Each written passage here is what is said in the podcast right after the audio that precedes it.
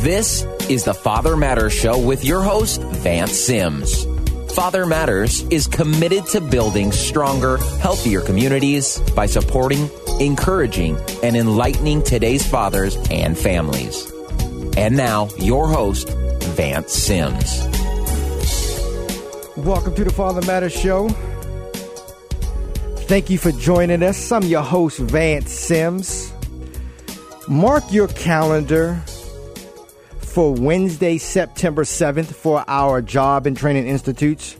Thank you all who've been hanging in there all summer long. Uh, uh, believe it or not, we've been packing out since June. People are looking for new careers. People are looking to upgrade, update their resume, and people just wanted to sharpen their skills. So we had an awesome summer series of the Father Matters Job and Training Institute. So our next uh, institute is Wednesday, September the 7th. It is free. It is from 9.30 to 4. For more information, log on to fathermatters.org and we have all the information on the website for you to gear up for the Job and Training Institute. Also, all summer long, we've been getting a lot of emails and phone calls unfortunately, with people who are just going through child support, child support custody issues, divorce. I mean, it's it's been a heavy year, and we get a lot of calls and a lot of emails. So I wanted to kick this show off today with our special guest, Wendy Hernandez, who's a family law attorney, and she was also one of our keynote speakers this year at our Father Matters fifth annual court and custody conference. So Wendy is going to share because a lot of people are saying that they are representing themselves. They don't have finances. They don't have the money. And Wendy is going to tell you, I think she said close to 60, if not 80, but let's say 60 for now. 60% of the people who represent, it's, it's over 60% of people who represent themselves in court. And she said it is not, it is not, it is not a good thing to do. So Wendy is going to give you some tools on how to represent yourself in court. Uh, a lot of attorneys are not happy that she does this, but she really cares about the people she serves. She cares about the people who need help. And if she could do more, she would do more. So I'm going to go ahead and get this started off. Jeremy, let's get this kicked off. Here's Wendy Hernandez, and she's basically, she is the, um, creator of the Command the Courtroom one day workshops. You must enroll into one of her one day workshops about how to represent yourself in court. And so uh, we're going to kick it off. Jeremy, let's kick it off with Wendy Hernandez. Before I get into it, though, I want to thank Vance and I want to thank Jessica. I want to thank the whole Father Matters team for putting on this event. They're giving so much good information. And, uh, you know, the cost is re- reasonable. And when we're talking about our families, like Vance was just saying, really, I mean, price should not be an object. Um, and $45 is not that much to pay to come and get all this information. So thanks to Vance and Jessica. Give, give them a hand, everybody. okay, so let's start moving through the slides. Um, whether you know this or not, 60% of relationships don't make it. And if you share children or property with your ex or soon to be ex, then you guys have to figure out a way to divide the children, to divide the property. And guess what happens if you don't figure it out and you're arguing over it? And by the way, I do think that figuring it out is the best way to handle it. I really do. And that's what I strive to do in my practice. But if you don't figure it out, you end up in the courtroom. In Maricopa County, 85% of people represent themselves in the courtroom. And you see that scary looking picture in the background? That's a torture chamber. And the reason is is because if you don't know what you're doing in the courtroom, that's what it can feel like, a torture chamber. And even if you're not a lawyer, you didn't go to law school, you didn't pass the bar, you're going to be expected to abide by the same standards, deadlines, and rules as somebody like me who went to, to school for seven years, paid $100,000 to get that schooling, who studied to pass the bar, and who took the bar and passed the bar. You are expected to do all of these things. And this is what I see frequently when I go to court, because most of the time when I have cases, people are representing themselves on the other side, and they're freaking out the judge comes onto the bench. People don't know what to do, they don't know what to say. Um, they lose all composure and they crash and burn, frank, frankly. And this results, I think, a lot of times in justice not being served, in the best interest of the children not being served. Really, people are losing on a technicality because they don't know the rules. So that's why I'm here to help you, is to help you learn to be competent, competent, and comfortable in the courtroom. Who wants to learn about being conf- confident in the courtroom? Anybody? Yeah, okay. Excellent. So let me tell you a little bit about myself. Um, as Shannon mentioned, I was born and raised in a small copper mining town called Bagdad, Arizona. It's about 120 uh, miles northwest of Phoenix. The picture on the left is a picture of my mother about 40 years ago. You see me at the bottom of my picture with the picture with my other brother. And the picture on the right is one that was taken of me just this past weekend. I went home for the first time in 13 years for a friend's funeral. And my brother Shannon wanted to recre- recreate the picture my dad took of my mom years ago. As you can see in the background, not a lot's changed. Very small town. And I couldn't wait to get out. so, what I did is I came down to Arizona State University, studied at ASU, and then I went on to um, Notre Dame Law School. I had always wanted to be a lawyer ever since I can remember. It was kind of a calling. I'm not sure of the reason why, but I worked my whole life to become a lawyer. At the time I went to Notre Dame, and happy St. Patrick's Day to everybody out there. I see some of you wearing green, I'm not. Um, Notre Dame was one of the top 10 schools in the nation. I'm not sure where it, where it is now. But I didn't come from a long line of lawyers or judges. I came from copper miners. My dad was a copper miner. His dad was a copper miner. My mom's dad was a copper miner. That's where I came from. And law school, frankly, was a hard experience for me. It was very overwhelming. Um, I didn't feel like I belonged there necessarily, so it was a struggle to get through. But I did graduate. I made it out into the real world. I took the bar exam and I started prosecuting with the county attorney's office. And that was the best training that I could ever have wished for.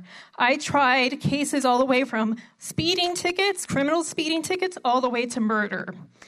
And after about three years, though, I decided I wanted to see the other side because I felt like people who were getting criminal defense work really um, needed more help.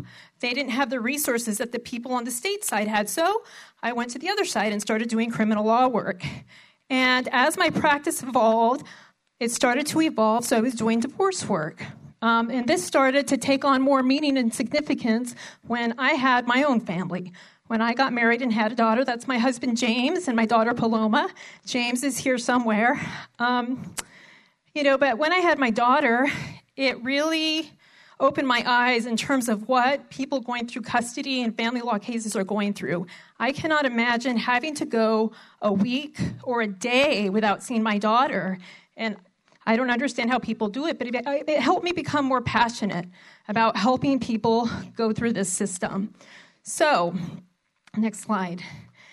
I want to talk to you about the day that Command the Courtroom was born.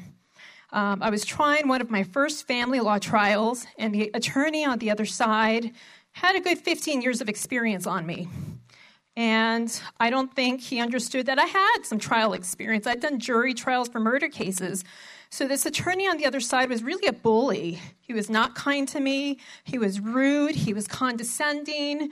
Um, he treated me like I didn't know what I was doing. And, you know, at first it started to intimidate me, but then I thought, you know what? I know this system and I know how to prepare these family law cases. So I did what I was taught to do. I did what I had learned to do at the prosecutor's office and I got my act together. I prepared my witnesses, I got my exhibits together, and my client went into the courtroom and we kicked their butt. Okay? We got everything that we were asking for, and it's true um, what Pamela was saying this morning. It's very rare to have a trial where you get out and you get everything that you want and that you're high fiving each other. Very rare. So I encourage everybody to try to settle if you can. If you can't, though, then you end up in the courtroom. But, anyways, this was a huge day for me and my client because we were successful. And as we were walking out of the courtroom, we were walking behind the other, the other party and his attorney, and I heard the other attorney turn to his client and say, We just got our butts kicked. And that's the day Command the Courtroom was born. So, Command the Courtroom is a six step plan. Um, the first plan is building the case. Building the case starts early Building a good case starts before you ever set foot into the courtroom. The second step is telling your story, and I'm going to get into each of these in more detail in just a minute. The third step is asking the right questions of the other side. The fourth step is showing the right evidence that the judge needs to hear to rule or to, to increase your chances of success. The fifth, fifth step is blocking unwanted testimony and evidence from coming into play in the courtroom. And then the sixth step is um, I forgot the sixth step because we're not going to talk about it. It is about bringing it on in the courtroom. Today we're talking about five steps. So I don't want you to be the little guy. I don't want you to be bullied by the other guy. I am devoted to empowering people who represent themselves. I went to law school at Notre Dame, and there was a tapestry that hung at the law library, and this is what it said If you want peace, work for justice. Pope John Paul VI said that. I do want peace in the world, despite the fact I'm in a high conflict profession, but I want to work for ju- justice, and that's why I'm here to help. So let's dig in. Um, I want to know, next slide, how many people here have lawyered up? Does anybody know Saul? Breaking Bad? No? Okay. How many people here have a lawyer? Can you raise your hands and tell me if you have a lawyer? Okay, okay. One guy has a lawyer. Two guys have a lawyer. All right. How many people are representing themselves in their cases? Can you raise your hands? All right. Either way, this program is going to be awesome. I'm going to give you some good tips that help, help you tremendously. Next question How many people's cases involve custody of their children? Raise your hands. Okay. How many people's cases involve how much time they're going to spend with their children in terms of parenting time? Raise your hand. How many people's cases involve how much support you're going to have to pay for your children? Raise your hand. And how many people's cases involve how much support you might receive on behalf of your children? Raise your hand. All right, great. So these are some of the most important things in our lives, if not the most important. So it doesn't make sense that you would go into the courtroom blindfolded. So let's talk about step one. Next slide, Shannon. Next slide. Next slide. Build it. Building your best custody case. One of the obstacles that I see people come across when they go into the courtroom is they go into the courtroom and they don't have all of the evidence that they need to prove their case to the judge. There are things that they could have brought in, for example, text messages or payroll reports or email messages um, or particular witnesses, and they don't know it. If they don't present this stuff to the judge, then it's really hard for the judge to rule in their favor. And in Arizona, there's certain ways that you can get your hands on evidence for free. You can ask questions of the other side that they are required to respond to within a certain time period by law. Most people don't know that. So that's one of the obstacles they come against, uh, come up against is getting the evidence that they need. Next slide. Another obstacle that people come up against is they don't know what the other side is going to present. My husband is a huge football fan, a huge sports fan, loves the Cardinals. Does anybody here like the Cardinals? Yeah, Cardinals fans? Almost everybody? Is there any Dallas fans in here? Okay. Oh, sorry. Carlos. Oh, you are from Texas, aren't you? okay. So when coaches are going to have a big game, they study the tapes of the other team so they know what strategies the other team is going to use. You can do this in your family law case. You can get certain things from the other side. You're not going to go into the courtroom and get blindsided if you don't uh, if you know the right tools to use. So, this is another problem that people have in their family court cases. Next slide. The biggest problem I see is people don't even know what they want, though. They haven't taken the time to sit down and write out the top things that they want to get out of their case. So if you can't look at yourself in the mirror and say, I want more overnights with my child, for example, you're not going to be able to express that to the judge. And a judge is not a mind reader. A judge is not a fortune teller. You need to tell the judge exactly what it is you want. So the first step in building your case is identifying what you want. So next slide. I want you to stop. We're going to take 20 seconds, 30 seconds. Write down the top one, two, or three things that you want out of your case. Right now, let me give you an idea. A couple. You're listening to the Father Matters Show with Vance Sims, and today we're listening to a live recording with attorney family law attorney Wendy Hernandez. She's talking about representing yourself, doing a part called Command the Courtroom. We'll be back with Wendy after this.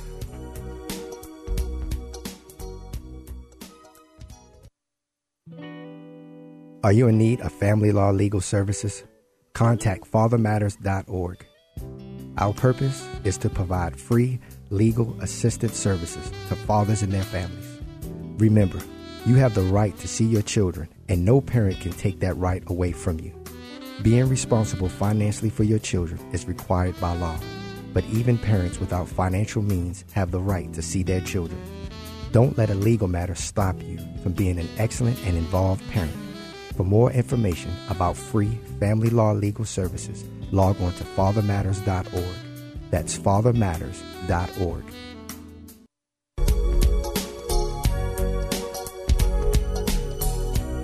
Welcome back to the Father Matters Show.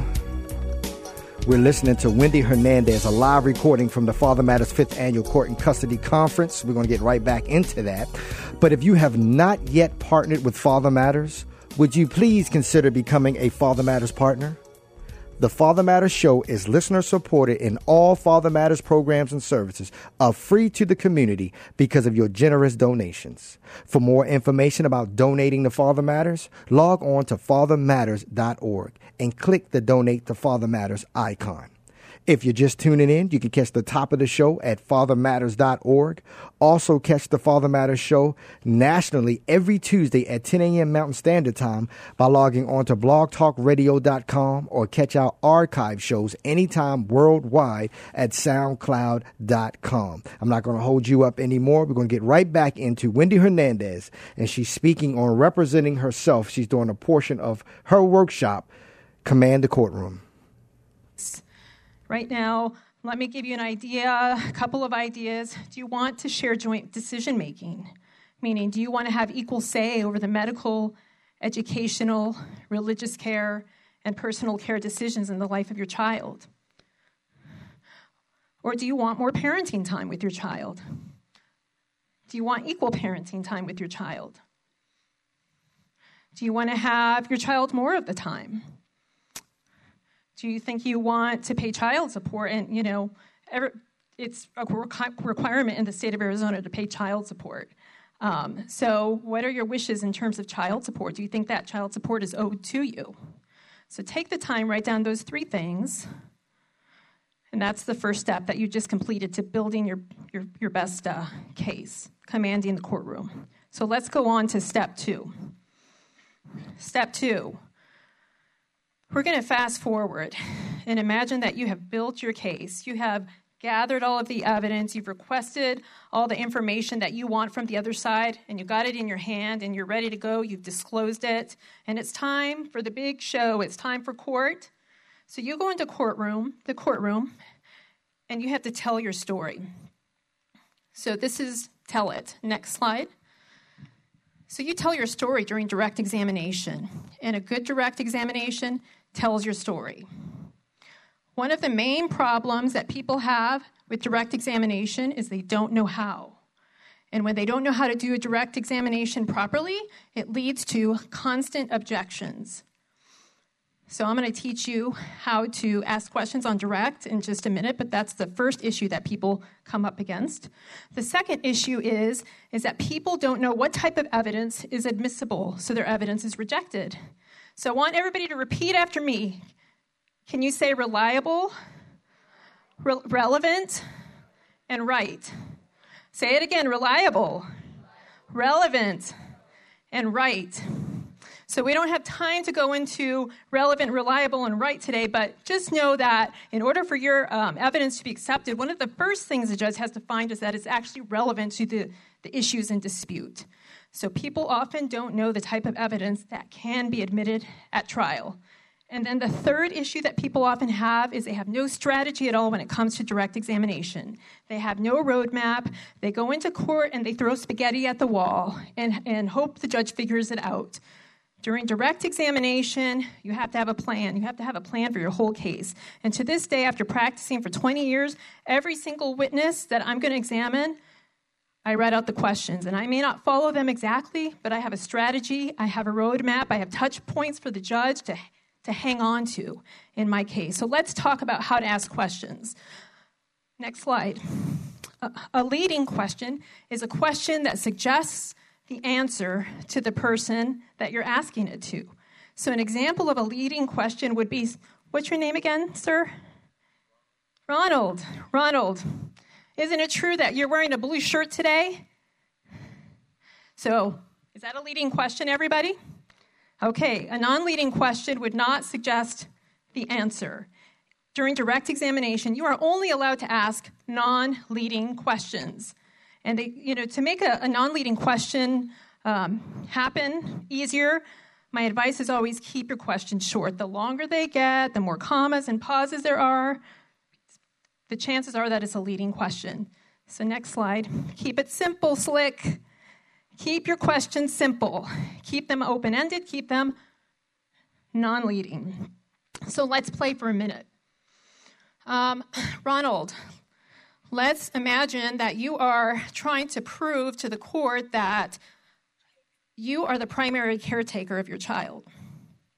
And you have a neighbor who's a witness on the stand and you're examining that witness, if I asked you, um, neighbor, isn't it true that I was the primary caretaker of the children? What do you think that the next thing you're going to hear is, especially if there's an attorney on the other side? Exactly. Everybody say it again. Objection, right? Objection. Yeah. And you get so many objections, it really throws you off balance. So I want to turn this into non leading. So, Ronald, um, if you are on the, if you're if you're examining your witness, can you give me an example? And I'm sorry to put you on the spot. You know, we're all here to help each other. There's no shame. Um, so, what what can you craft a question that you would think would be non-leading to your neighbor? Isn't it true that I take my son to school every day? So that's leading because it's suggesting the answer. Isn't it true? Most questions that start with isn't it true that, that is a leading question. So let me give you an example. Neighbor, um, can you describe what you usually saw happening when you came to our house in the evenings after work and school? That's a non leading question. That's an open ended question. Does that make sense to everybody? Yeah, okay.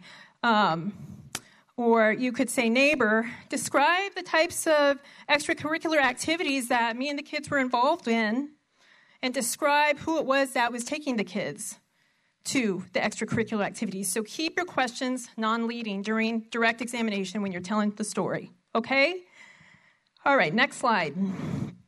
Now we're going to talk about asking it, asking it during cross examination. Next slide. Cross examination is a chance to tell your story again. And this is the really fun way to tell your story again. I love cross examination, love cross examination. Um, another purpose of cross examination, though, is to reveal weaknesses in your ex's case or the other party's case.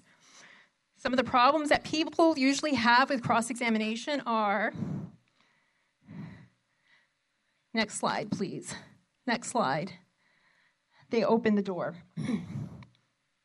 so, unlike direct examination on cross, the only types of questions that you should be asking are leading questions. You are telling the person on the stand, the person who's testifying for your soon to be ex, you are telling them what you want them to say. You don't want to give them room to tell their story again by asking, Why did you do that? Never, never, never ask a non leading question during cross. So that's one of the obstacles that people face during cross. Next slide, Shannon, please. Another obstacle is during cross examination, people don't know how to impeach witnesses. So, what it means to impeach a witness is that you're trying to prove that a witness is not being truthful or they made a prior inconsistent statement. And that was Wendy Hernandez, family law attorney. If you want to get in contact with Wendy, reach out to at her reach out to her at 602 230 2333. Visit her website at hernandezfirm.com. Hernandez with a Z as in zebra. Hernandezfirm.com. Don't worry, don't worry, don't worry. We will be back next week with part two of Wendy helping you on how to represent yourself in court. Thank you for tuning in. Send us your questions or comments to info at fathermatters.org. Thank you to my engineer, Jeremy Siegel. And look, see you next week at the same time, same place. Have a safe week. Thank you and God bless.